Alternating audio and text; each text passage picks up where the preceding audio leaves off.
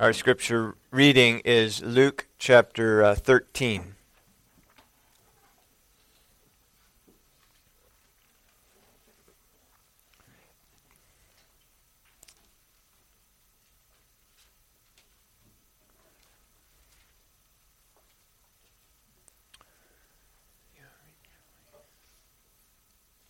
Beginning at verse 18.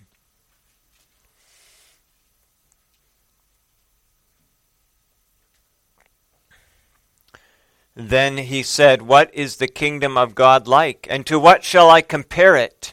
It is like a mustard seed which a man took and put in his garden, and it grew and became a large tree, and the birds of the air nested in its branches.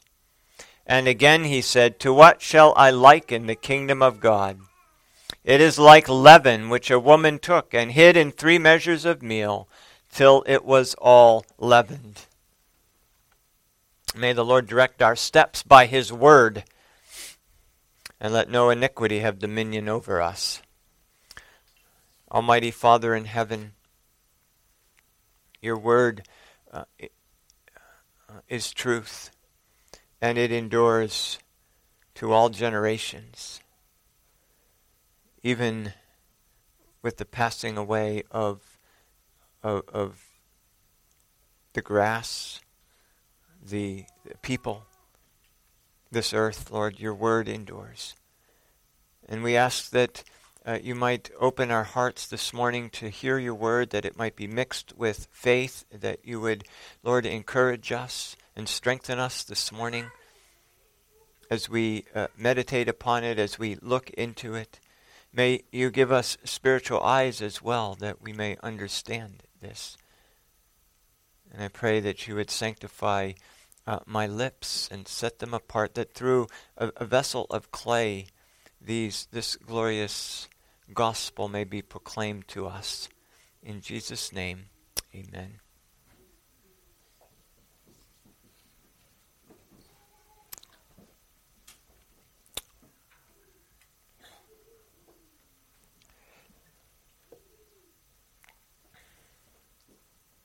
Well, in Jesus' day, there was a lot of confusion about the kingdom that Jesus proclaimed and, and about the king. Maybe almost more than any other single point of doctrine. People had a very misguided notion of what to expect when the Messiah came. They knew that the Messiah would come and bring a kingdom. And so the uh, people waved palm branches when Jesus made his, uh, what's sometimes called his triumphal entry into Jerusalem there in the last uh, week before the crucifixion. They waved palm branches in front of him and proclaimed uh, praise to him. And they did that because that was what God had decreed and announced by the prophets in the Old Testament that the people would do, but also because they were somewhat confused about the nature of Jesus' kingdom. You see, palm branches were used as a sign of victory, of a, of a victorious king coming back from battle.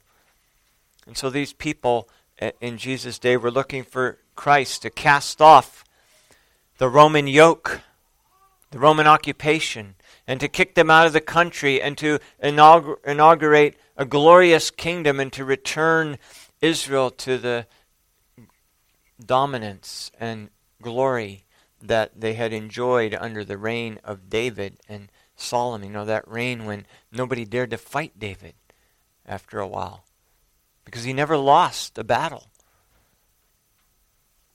God, God made him that great warrior.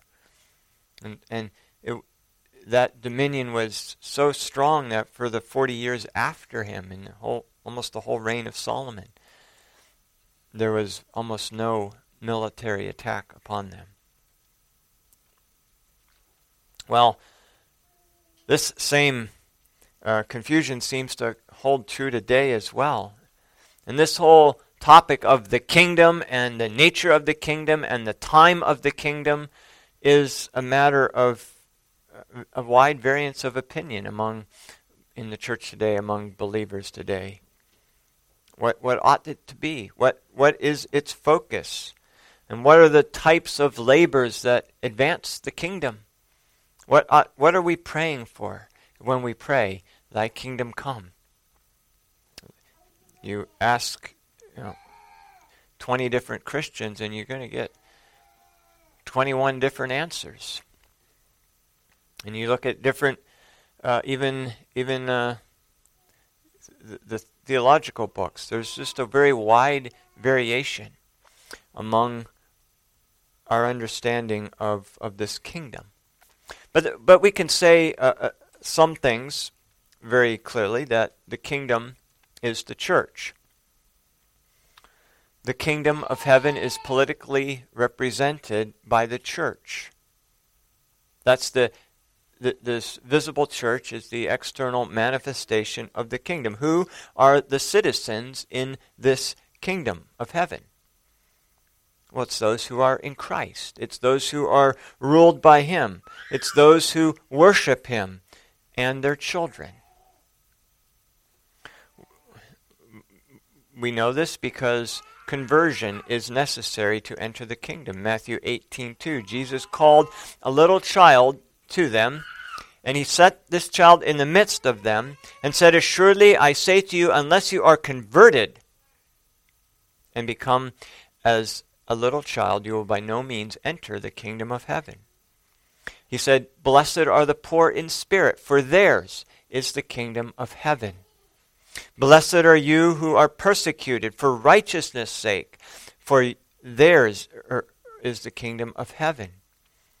Blessed are you when they revile you and persecute you and say all kinds of evil against you falsely for my name's sake. Rejoice and be exceedingly glad, for great is your reward in heaven, for so they persecuted the prophets who were before you. Okay, so there has to be a conversion. We also, Jesus also said that, there, that we have to be righteous to enter the kingdom of heaven. Matthew 5 again for I say to you that unless your righteousness exceeds the righteousness of the scribes and the Pharisees, you will by no means enter the kingdom of heaven. Who are the righteous? Well, the Bible says that all those that are born in Adam are not righteous. That that our righteousness is as filthy rags in, in Isaiah. So who are the righteous? And well, the righteous, the only righteous are those who have the righteousness of Christ imputed to them. And those are the saints. Saints are described as those who have the righteousness of Christ. Peter describes Christians in his in his opening um, to his second epistle as those who have obtained like precious faith with us by the righteousness of our God and Savior Jesus Christ. By that righteousness. And so, this is the righteousness that is necessary to enter into this kingdom. It, it, it, this uh, kingdom involves the children of believers. And they also brought infants to him that he might touch them. But when the disciples saw it, they rebuked them. But Jesus called them and said, Let the little children come to me, and do not forbid them, for of such is the kingdom of God. And Peter, in his sermon on the day of Pentecost, called for the people to repent and to be baptized and to receive the gift of the Holy Spirit. For he said, For the promise is to you and to your children and to as many as are afar off, as many as the Lord our God shall call. This, this promise to them and to their children. And so, and so the kingdom then that Jesus is talking about here, and that is discussed and, and mentioned many, many times, uh, 150 times or so just in the New Testament, this kingdom is is the church. It's it's uh, it's represented in the church. The, that's the, the boundary of it. Now, that doesn't mean that the influence of the kingdom is limited to just the church. Certainly, the influence of the kingdom we'll see later here this morning from this text is far, far bigger than the simple boundaries of the church. But this is also a spiritual kingdom. It's a spiritual kingdom. Jesus answered Pilate, My kingdom is not of this world. At the, and he was facing Pilate before his crucifixion.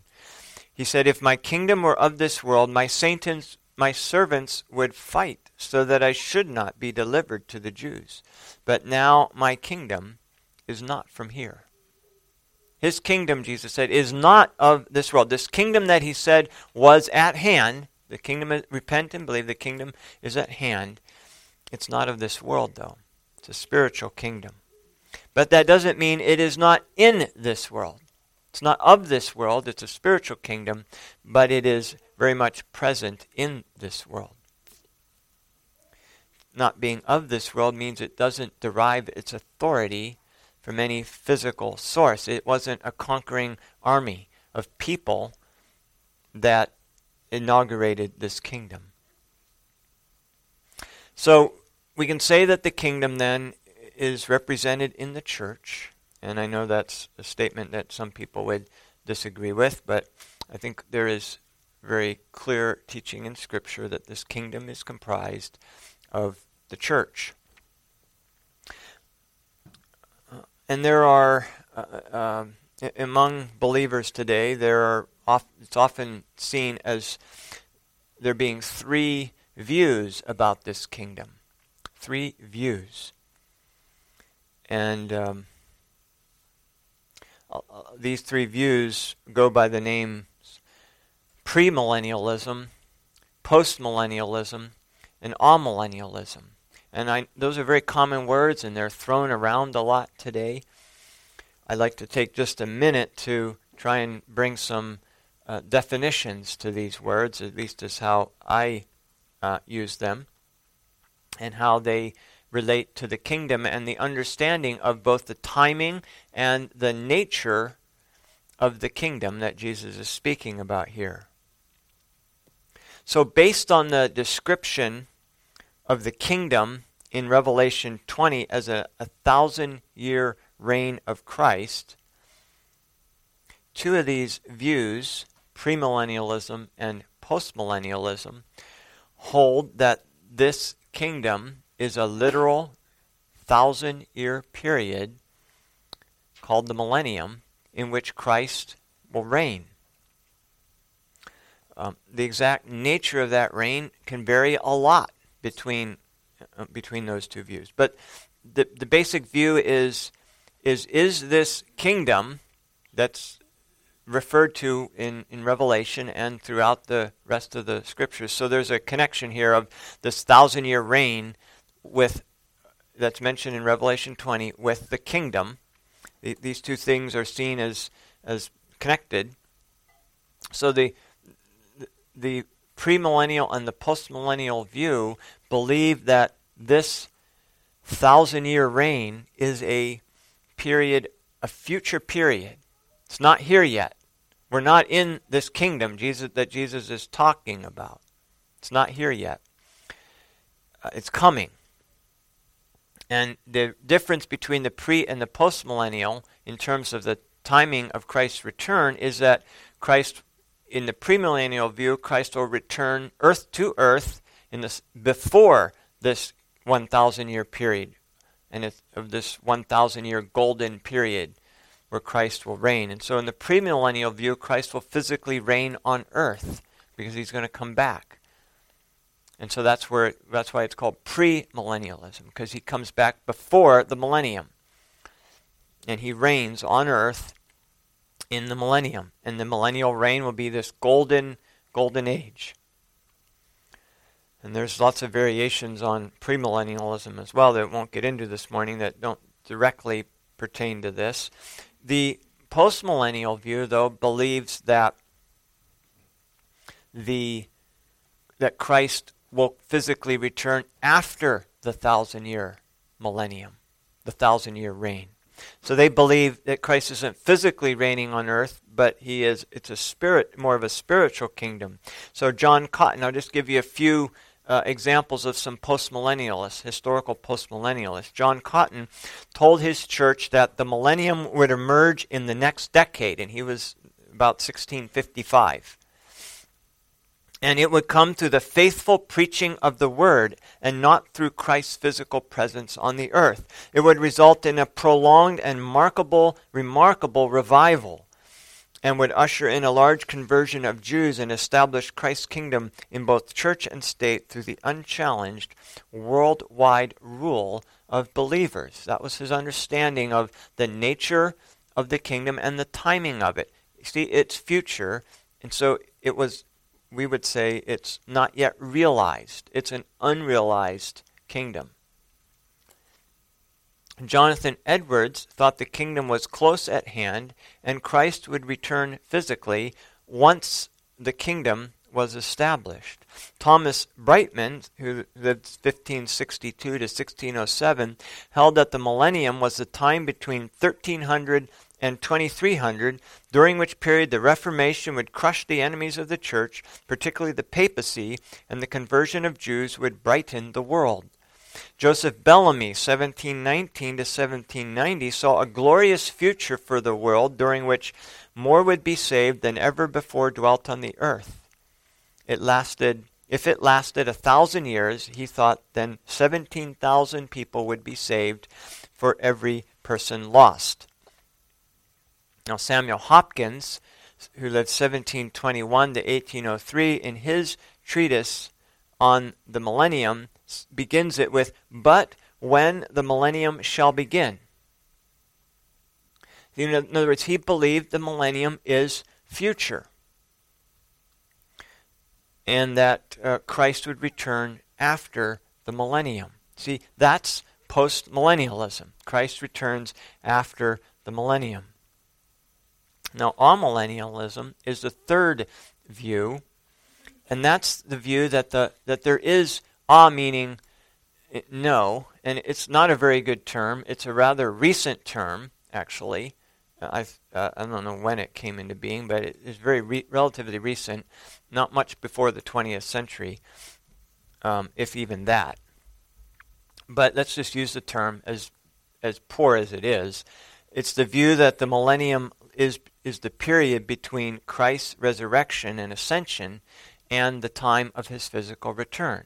In other words, unlike pre and post postmillennialism, amillennialism believes that the, the, the thousand year reign of Christ has been realized. So we might call them realized millennialists, and the pre and postmillennialists, at least historically, were unrealized millennialists. And you know, you can look at a number of um, documents for, for that understanding. Um, um, so I could just say um, says in his um, in his systematic theology that postmillennialism is quite the opposite of that taken by premillennialism, respecting the time of the second coming of Christ. It holds that the return of Christ will follow the millennium, which may be expected during and at the close of the gospel dispensation. That's how he's defining the term. That's historically how that term was used and understood. And that's what I just explained to you. That cr- the return of Christ will follow the millennium and the millennium is expected at the close of the gospel dispensation. They would say that this is the gospel dispensation. We are preaching the gospel, and they and many of the postmillennialists believe that it was through the gospel, as opposed to the physical return of Christ, that it was through the gospel that the millennium would be ushered in. And he goes on to um, he goes on to list uh, how the Reformed theolo- many of the Reformed theologians that believed in this postmillennial view of the kingdom. They, they rejected the idea that Christ would return physically and, um, and that the saints would be raised with him during the millennial kingdom and reign with him. In other words, the, the postmillennialists believe that Christ ret- return would be at, after the millennium, and that's when the dead would be raised, the, the living and the dead would be judged, and uh, and so on. So that's the that's the uh, historical definition of those words. Now, what's very confusing right now is that a lot of people that call themselves postmillennialists today are actually amillennialists because they believe in a realized millennium. They believe that now is now is the reign of Christ. And so they're really not postmillennialists, but that's what they call themselves, and they believe, but they believe the amillennial view. And it doesn't help the fact that many people who call themselves amillennialists are not at all his, um, amillennialists in the sense that they don't believe that Christ's reign has any impact directly necessarily on the earth today. And that and so it, it's somewhat confusing. But but I think the terminologies are clear. I think what we really need to do is maybe come up with a better term. I would suggest maybe we talk about people that believe in a realized millennium versus an unrealized millennium. And that would that would make the um, that would make the divisions between all these beliefs, I think, a lot more uh, consistent. But nevertheless, you know, this is where we are. So we have a lot of uh, a lot today. You'll hear two kingdom by by all people that call themselves amillennialists, and they by that they believe that well, there Christ really has two totally separate kingdoms. He has this church, which is a spiritual kingdom, which results in piety in the heart. You know, it results in sort of private Christianity. But then there's this other external kingdom, and that should be pluralistic. You know, th- th- there's no, the Bible doesn't say anything about the laws of our, um, of our state. You know, what what kind of laws we should have. The Bible doesn't. They would say, well, the Bible doesn't speak about that. That's the second kingdom, and all that stuff will be corrected when Christ returns at the second coming. And so I've even heard one of them say when when person that holds this kind of view say, uh, uh, you know, I don't even want to go to a movie with you unless you leave your Christian worldview at the door. In other words, there's these two separate kingdoms that really don't connect, and that, that when we pray for the Christ's kingdom to come, as Christ taught us in the Lord's Prayer, we're not praying that the laws of our land would be brought into conformity to God's law, and that and that the requirements of and the standard of justice that we see in the scriptures become the standard of justice that we see in our land uh, and that and that is in the laws of a land. They would say that's not an appropriate understanding. That's not an, that's not what we're praying for because they have a very different view of this kingdom of God. Whereas whereas I believe the scriptures teach that that um, every area is to be brought under the uh, dominion of the Lord Jesus Christ. And we have seen historical examples of this with places like the, in, places, uh, er, in uh, the first 150 years that, that this land was settled by Christians uh, in the um, 17th century.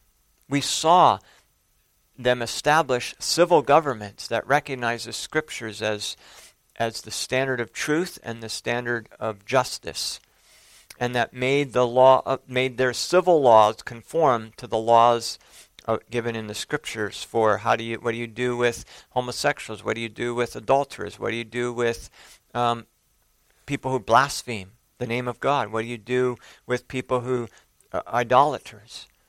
They said, well, we look to the scriptures to find out what to do with these people. And I believe that they were right in that. But many amillennialists today say, no, that's not what the kingdom is about. okay, so with that, um, with that background then of this kingdom, that it's a that it is the church, that it's a spiritual kingdom, and that it is it is um, realized. What does Jesus say here about this kingdom? Well, the first thing from these uh, from these statements, and I don't really think of them as parables. They might be called parables, and in one sense they are, but they're really more like metaphors. They're really analogies that he's giving to explain what is the nature of the kingdom of God or the kingdom of heaven. I think those two things are referring to the same thing kingdom of God and the kingdom of heaven. Luke uses kingdom of God, Matthew uses kingdom of heaven. Well, the first is that this kingdom begins in humble obscurity. It's a small mustard seed. It's one of the smallest of seeds. There is no great um, pile of money to get things rolling. There's no great military force that comes in and, and sets up this kingdom. There is no election, this great sweeping election that the people vote out one government and bring in another government. No, this kingdom begins in humble obscurity. It's a very, very, very tiny seed. Jesus says it's like this little tiny mustard seed, which a man took and he put it in his garden, planted it, and it begins to grow. That's what, that's what the kingdom of heaven is like. It starts out in obscurity, small and I'm look. I'm going to combine these uh, two analogies here. And, and the second thing we see is that the kingdom grows from the inside out. It's like leaven. It's the kingdom of heaven is like leaven, which a woman took and hid in three measures of meal. Hid it inside the inside this uh, dough. See, it works then from within the dough. This kingdom is advanced when one heart at a time is brought under the dominion of the lordship of Jesus Christ. It isn't advanced by by external means. It isn't advanced by getting a really good person elected president. It isn't advanced necessarily by uh, by changing a law. If we could just get this law changed, then, then things would be better. No, those are the results of the growth of the kingdom. They're not the they're the result of what happens as the kingdom grows. They're the effect, not the cause. And so we don't have to become discouraged when some good person isn't elected. What that means is that the hearts of the people are, are still far away.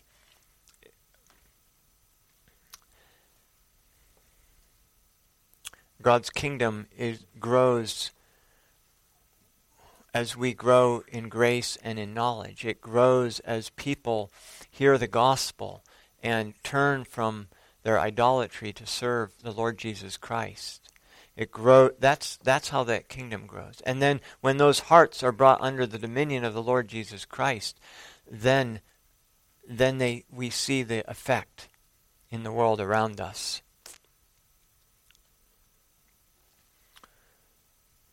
The kingdom thirdly uh, ministers or serves. You know this um, this little mustard seed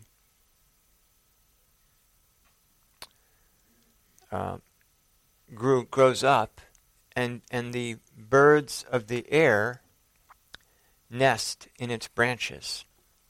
I should read, um, just wanted to read the other scriptures um, that refer to this. In, in Matthew, Jesus said it this way The kingdom of heaven is like um, a mustard seed which a man took and sowed in his field, which he said it's a parable he put forth to them, saying, The kingdom of heaven is like a mustard seed which a man took and sowed in his field, which indeed is the least of all the seeds, but when it is grown, it is greater than the herbs and becomes a tree, so that the birds of the air come and nest in its branches.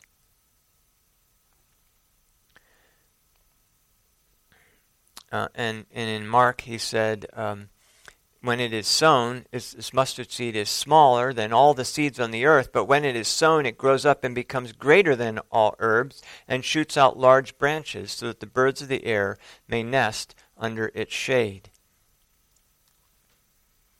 So the, these, this uh, little tiny seed grows up and, be, and becomes a, uh, a, a, a, minute, something that serves, something that uh, the birds of the air, just like the birds of the air, can come and nest in it. When God's kingdom is growing, it brings blessing to the land.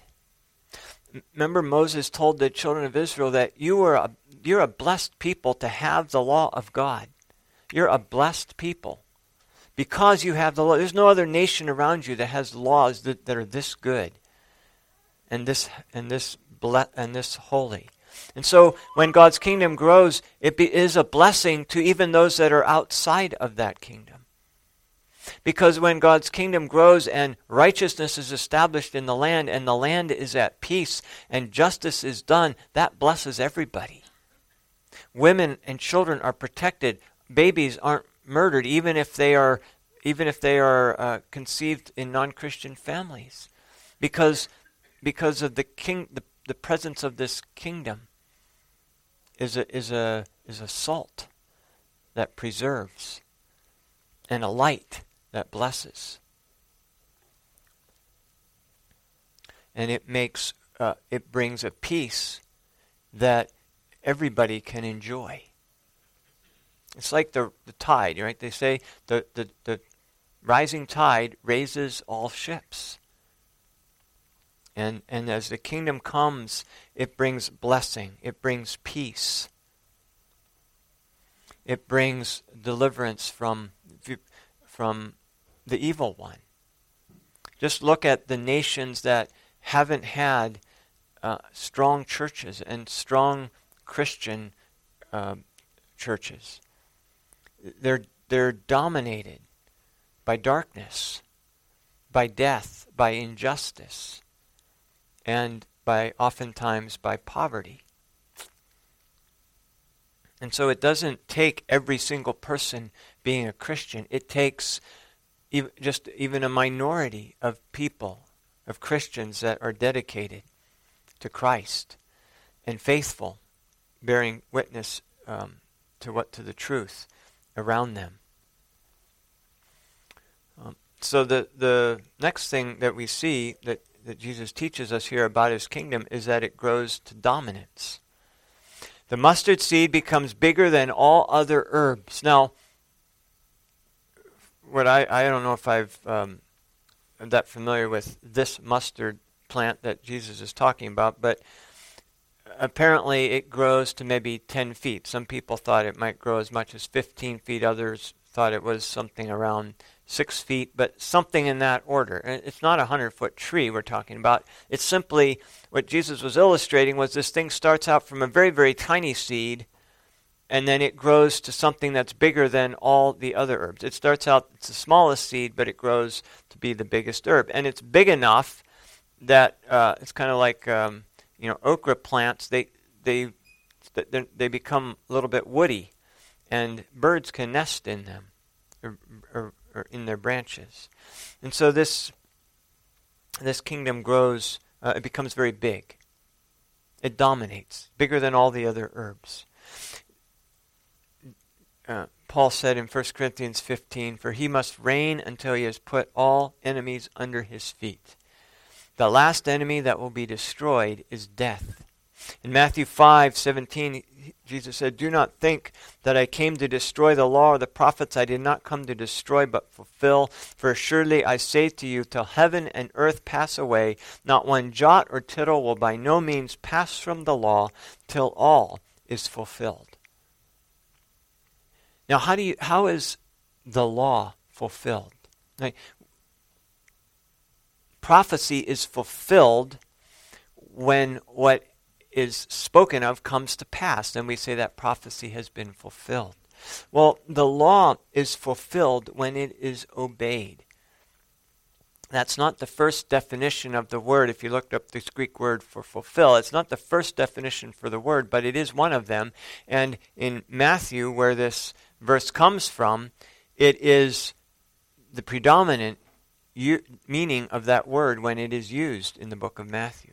The law is fulfilled when it is obeyed. The purpose of the law is accomplished. That's the fulfilling of the law. And Jesus is saying nothing is going to pass away from the law until it is fulfilled. Heaven and earth. Um,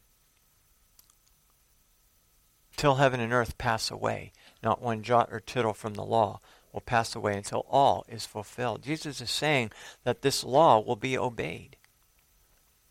And we can think of the statue in Daniel 2 that that this dream that Nebuchadnezzar had. And you remember it was a statue that had these different metals? And, and the top was gold, then silver, then bronze, and then the bottom was iron, and then in the feet was iron and clay. And Daniel explained what that vision meant to Nebuchadnezzar. And he said those metals represent four different kingdoms the Babylonian, the Persian, the Greek, and the Roman empires. And the Roman Empire, and then the feet represented this Roman Empire, which would be very strong but also weak. And then what happened in that vision? This stone cut without hands comes down and smashes those that statue. Those kingdoms are obliterated. They're destroyed. This stone that was cut without hands represents this kingdom that Jesus came and proclaimed was at hand. It destroyed all the other kingdoms. And in, in fact, this is what history tells us that the Christian church defeated the Roman Empire, such that by uh, the beginning of the 300s, Rome became a Christian nation. The Roman Empire acknowledged um, God. And, and he even called an ecumenical council to discuss a point of doctrine, a critical point of doctrine. And God's kingdom has continued to grow. And the last thing that um, that Luke records here is, or that Jesus tells us here about his kingdom, is that the influence of the kingdom is pervasive. It is like leaven which a woman took and hid, in three measures of meal till it was all leaven, until that leaven pervaded every part of that dough. The influence of the kingdom, which is not of the earth, it's in the but it's in the earth. That influence of the kingdom is pervasive throughout the entire earth. The prophets said that it would that the knowledge of God would cover the earth like the waters cover the sea. Now that doesn't mean that there are, uh, I don't believe, no uh, Christians or no non-Christians. Jesus also told another parable about the tares. Remember, the the seed, the the, the wheat is this is what uh, Christ plants, and the devil came and sowed tares. And those things were together until when? Until the final judgment. But what we can say about this is that this, this kingdom is pervasive everywhere. It will dominate, it will destroy every other uh, power and kingdom. He, Christ will reign until he has put all his enemies under his feet. Every single one. The last enemy, then, is death.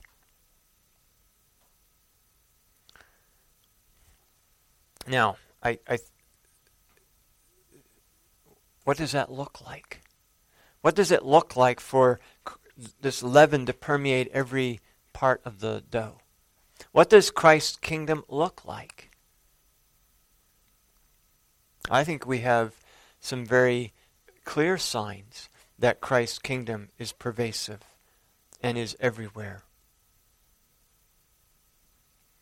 And let me just give you a few of them, hopefully to encourage you in a, in a when well as we live in a very dark day, a day of God's judgment upon our nation, which is very wicked. What are some of the indications that we see of Christ's reign? While we see how we mark time. I've mentioned this before because it's so obvious and so uh, undisputable. Throughout the history of the world, dating events and the sequencing of time has always been done in terms of the reigning king. That's how things are always been dated. You go back and look at all of the ancient records, even in the Bible. How are things dated? The texts that we read today, they're dated by the year of the reigning king, in, the, in this year and in that year of this king.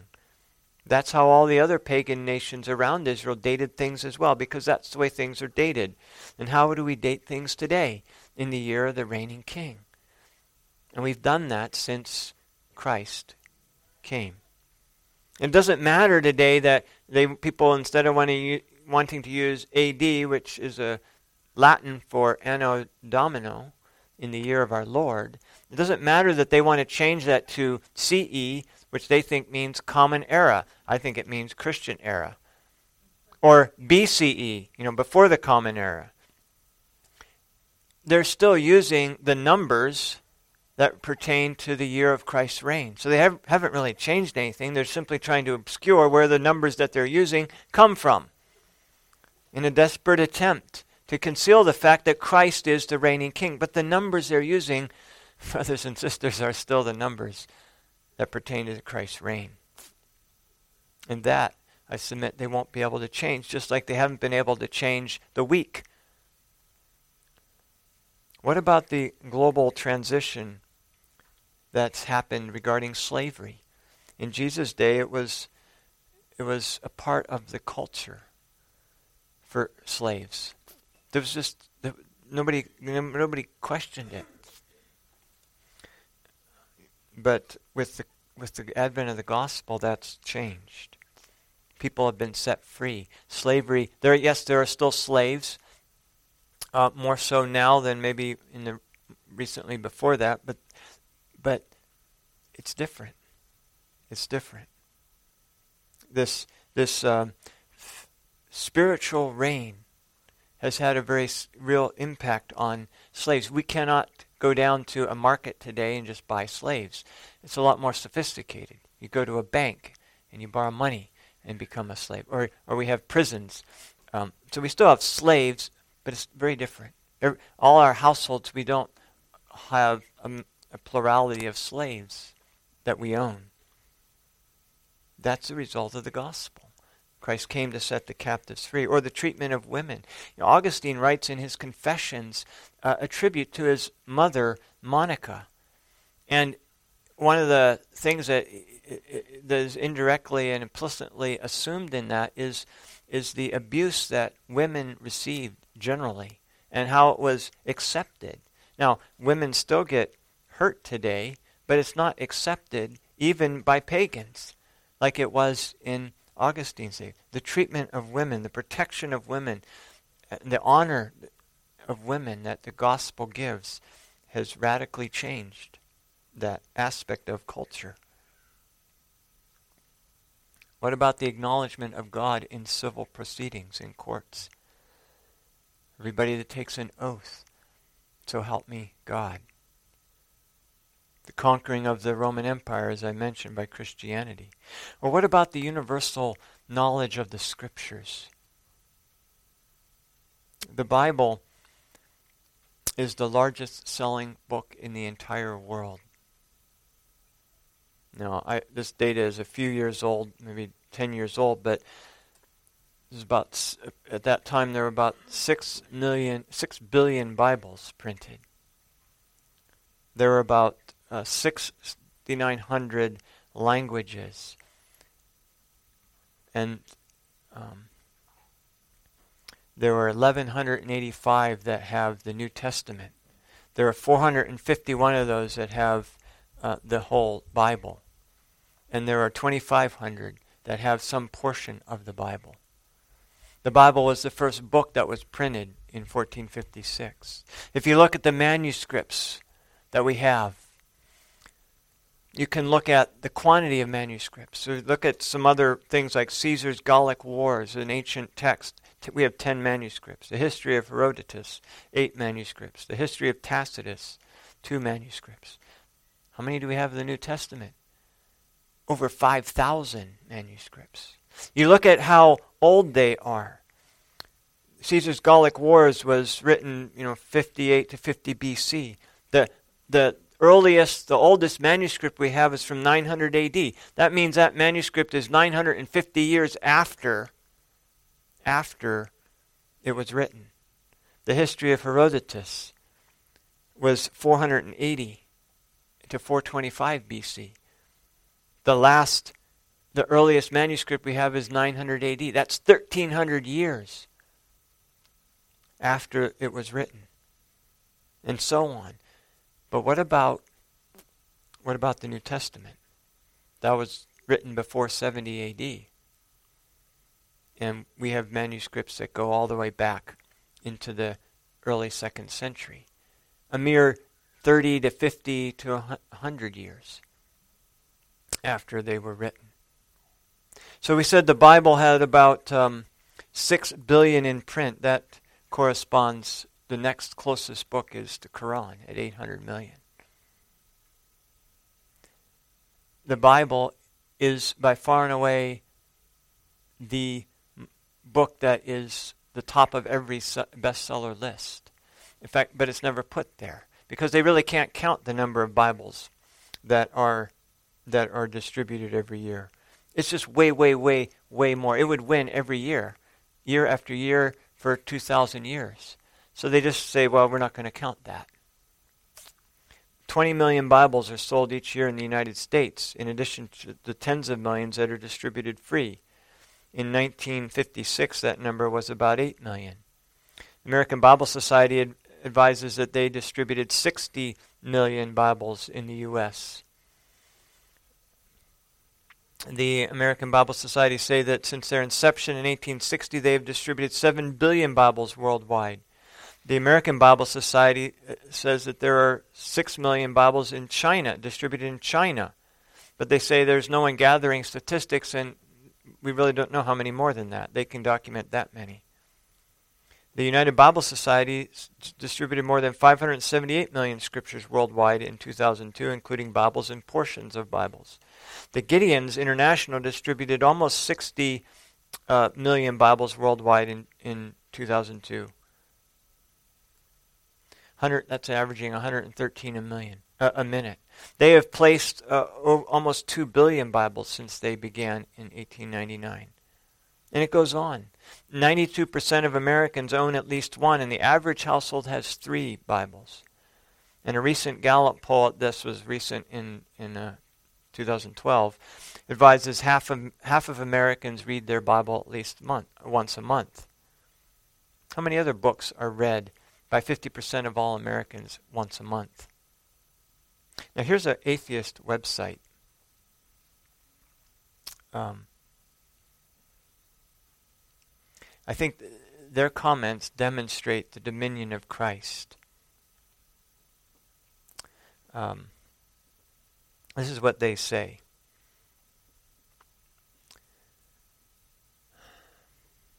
Um, he, they say that um, not all copies of the Bible are sold for money. Indeed, enormous numbers of the Bible are handed out free of charge, particularly when considering the actions of missionaries.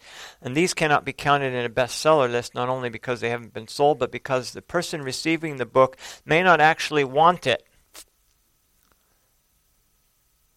Com- uh, compare this to the Harry Potter series, where the number that were given away dwindles into insignificance.